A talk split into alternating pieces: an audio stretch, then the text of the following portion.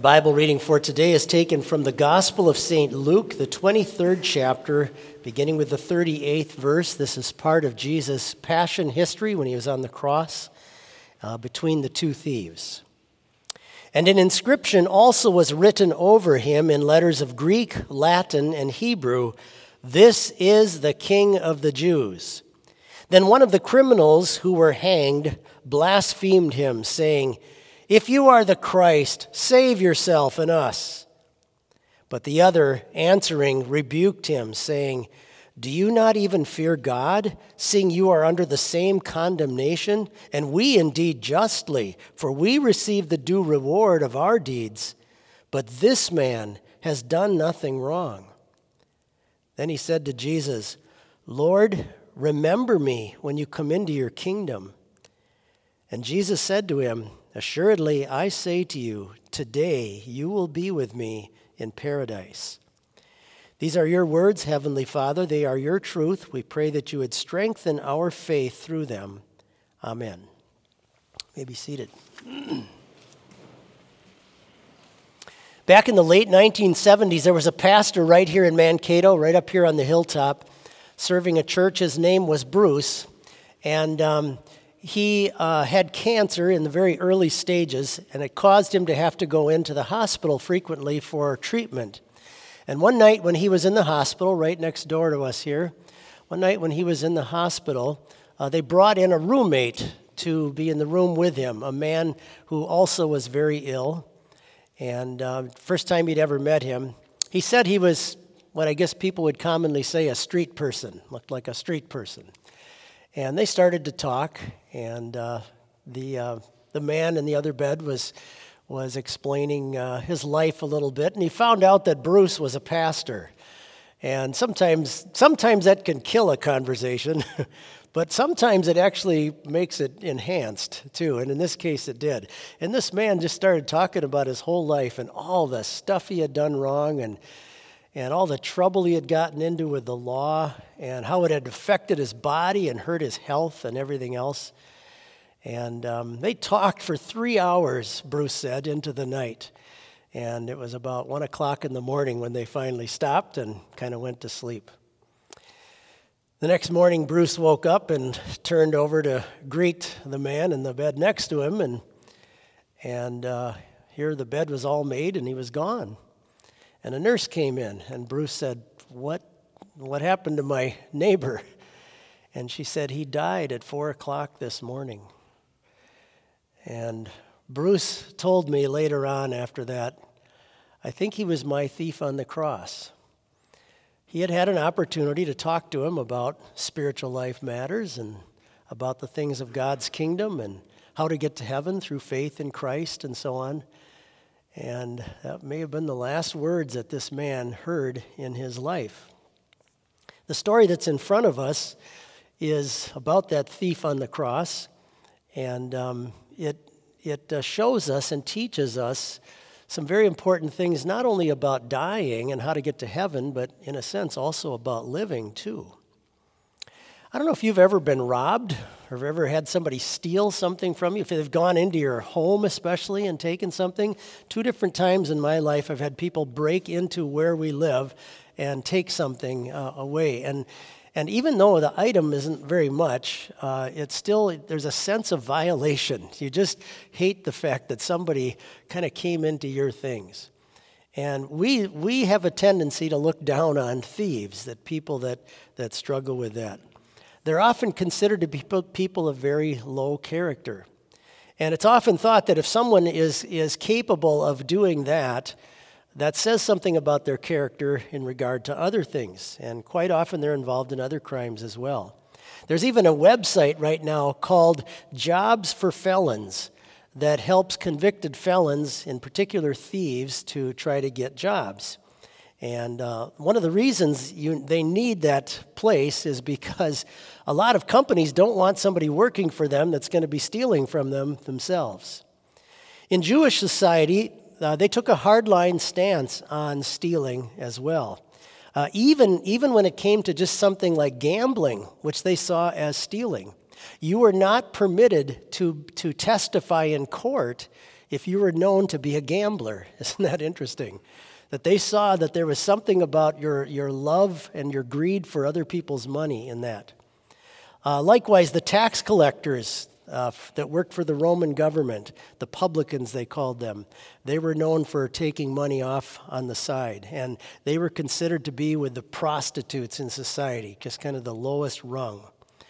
So, this thief on the cross, we don't know exactly what his full crime was, but it was enough to bring him to the point of execution. Think of that, that the, the society felt they needed to get rid of him, to stop his life, and to get rid of him. It's a pretty severe punishment. Could be that his crime also involves some, uh, maybe a murder or something too, we don't know. But in, the, in, in essence, this, this thief on the cross is kind of a representation of the worst of humanity, kind of the worst of anything we can be. Uh, embodied in him, you might say, is all of the, the evils of the world, to such an extent that the world and society has to finally say, we need to get rid of this person. Now, he may not be identical to me or you, but we should find some things about ourselves in him and in his life. Everybody in this room, and certainly the one talking to you today, everybody in this room has done things that violates God's commands, that have stolen from God, if not from others.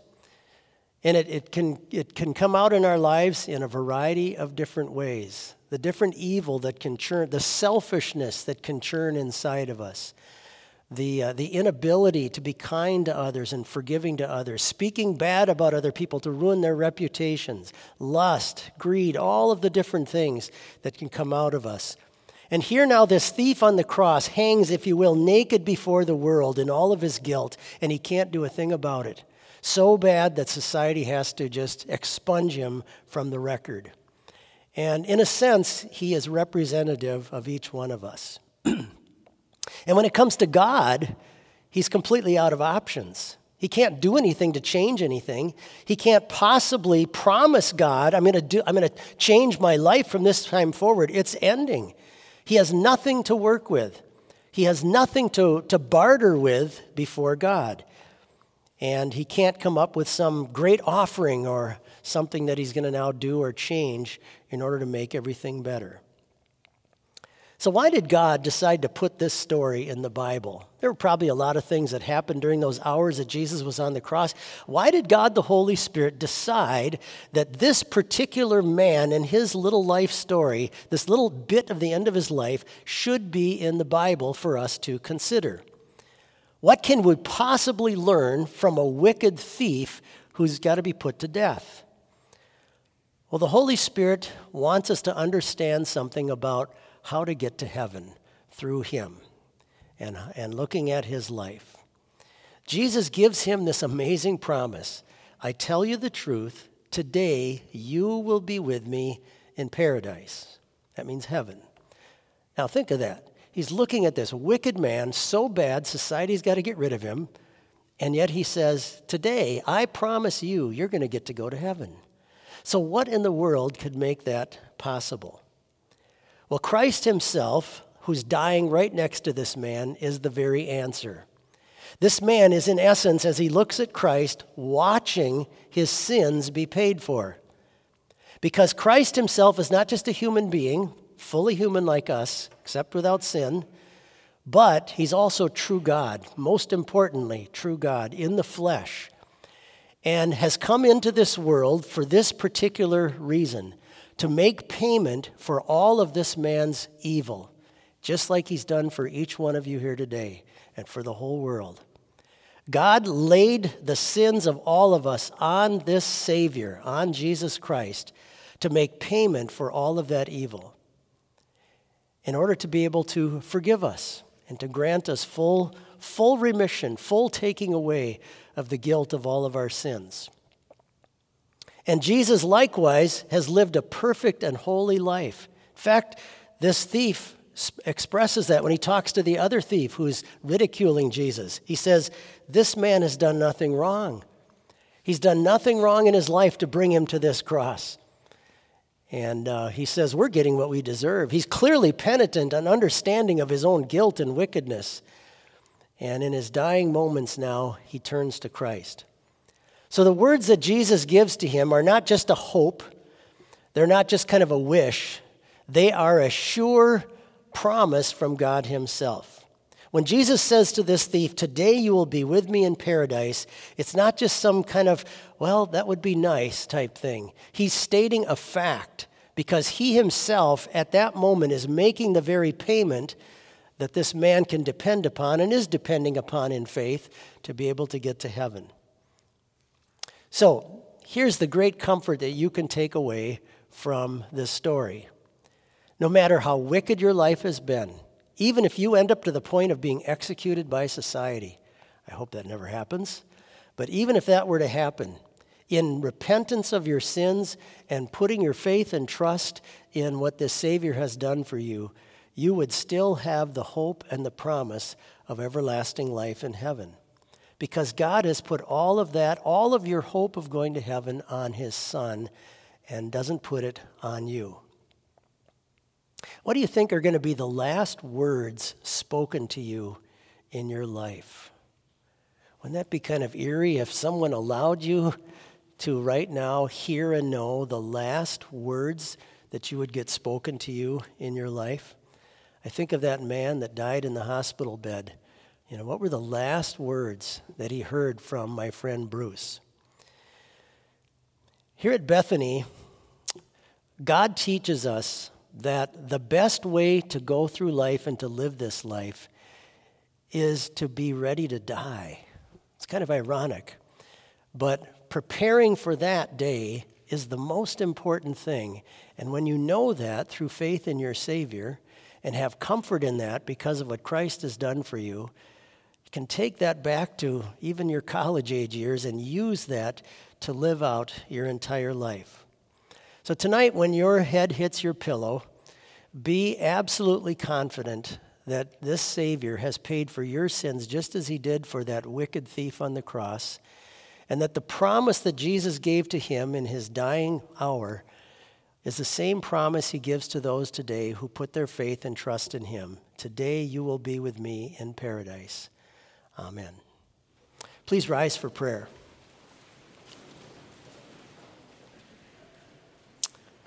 Lord God, our Heavenly Father, we thank and praise you for giving us the gift of your Son, who has gone to the cross to make atonement for all of our sins.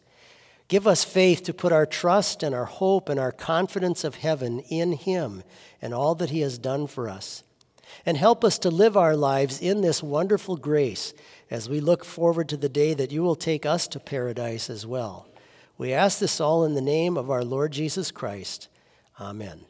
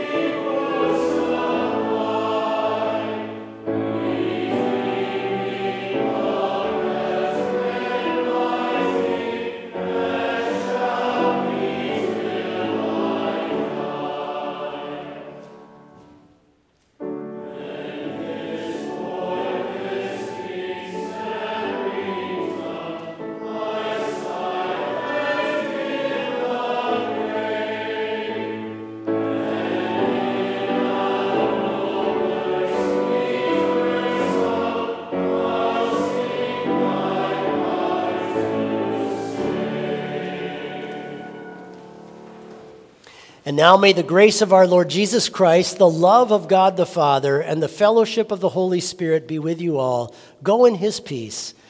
Amen.